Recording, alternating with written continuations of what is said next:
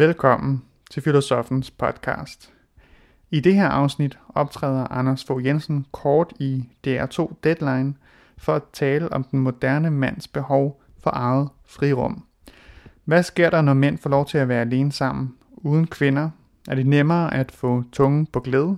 Og har mænd brug for en anden type samtalerum end det, som der normalt bliver lagt op til i terapirummet og andre steder? Lyt med og hør nærmere. Rigtig god fornøjelse. Bliv lige hængende her et øjeblik, fordi nu vil jeg godt byde velkommen til øh, en gæst, der ved lidt om det med mandehørmeri. Det er filosof øh, Anders Fogh Jensen. Anders, vi skal jo snakke mandehørmeri, men jeg tænker på, når jeg nu har en portræt, ja. så kan jeg ikke lade være med at sige til seerne, at du faktisk i dag bliver 40 år. Det er rigtigt. Skal vi ikke få jer til at synge bare en lille bitte fødselsdagssang til Anders? Happy birthday to you. Happy birthday to you. Happy birthday, dear Anders. Happy birthday to you.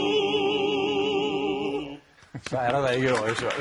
Tak for det. Ja, og tak, tak skal I have. Uh, Anders, ja. hvad skal vi bruge alt det her mandehørmeri til?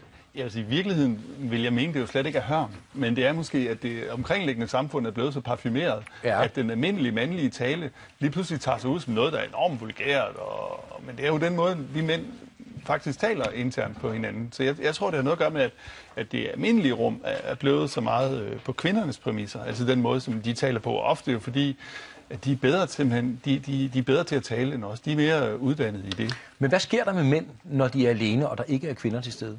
Altså, der sker jo, den første helt åbenlyse ting, det er, at der sker det, at vi ikke konkurrerer om at imponere kvinderne.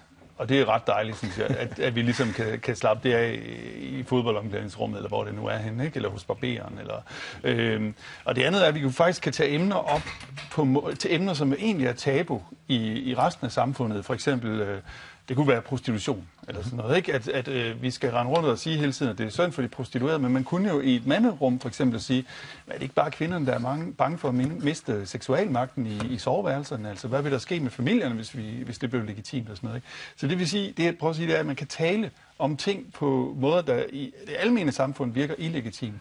Lad os se, hvordan det egentlig virker, fordi ligestillingsdebattør og foredragsholder Lotte Heise, hun står bag koncertens programtekst. Lad os lige prøve at høre, hvad hun har at sige om onsdagens koncert. Hvis man er mig jeg hedder Lotte Heise og har forholdt sig rigtig meget til mænd og kvinder igennem mange år, så burde ordet herreværelse egentlig sende nogle signaler om, ej nu må I fandme. Fordi mænd jo i forvejen fylder meget i det offentlige rum. Men så havde det bare sådan, da jeg lige havde tænkt over det et øjeblik. Nej, men det er jo også rigtigt nok, at der er mange situationer, hvor mænd ikke har et rum, hvor de kan være. Det er det, du er inde på før. Der er mange situationer, hvor mænd ikke har et rum. Hvad siger ja. du til, Lotte Heise? Altså, nu- er Lotte Heise et meget godt eksempel på en af de kvinder, der er så veltalende og næsten så snakkesalig, at det er svært at komme til som mand, øh, med al respekt for hende.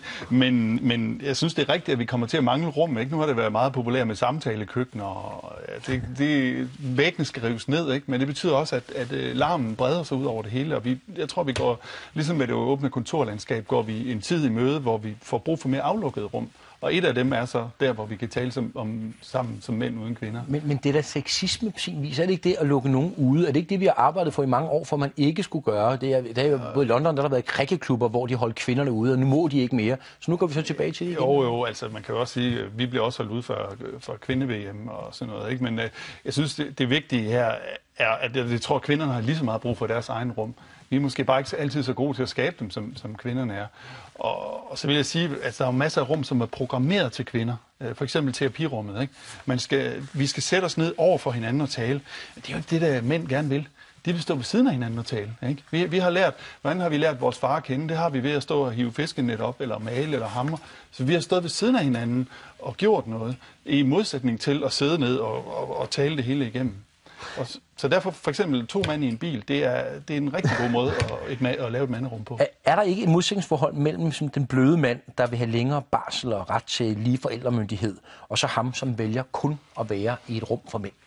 Øh, jo, jeg tror nu, altså det kan godt være i den samme mand, det der. Øh, man kan selvfølgelig godt sige, at, at manden er blevet så feminiseret, at han øh, faktisk ønsker det samme øh, som kvinden. Og at det her det kan være, at det bliver en, bliver en modreaktion med. Det vil også mene, at der er forskel på mænd. Der er nogle af os, der stadigvæk prøver på at sige det, der er upopulært, øh, og, og dermed prøver også at lave nogle rumsager. Jeg ved ikke, om det er en, der er en modsætning. Det kan måske bare være en sund øh, modreaktion på det. Anders Jensen, Fødselsdagen. Tak for Tak det. skal du have.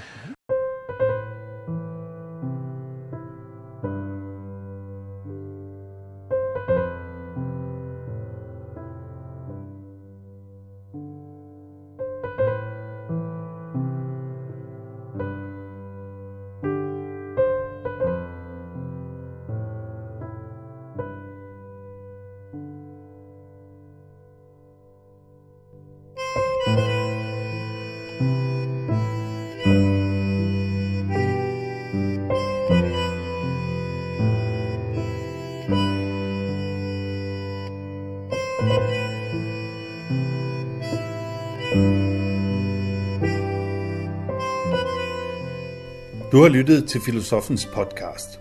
Se mere på min hjemmeside filosofen.dk og tag med mig på dannelsesrejse. Se dannelsesrejser.dk.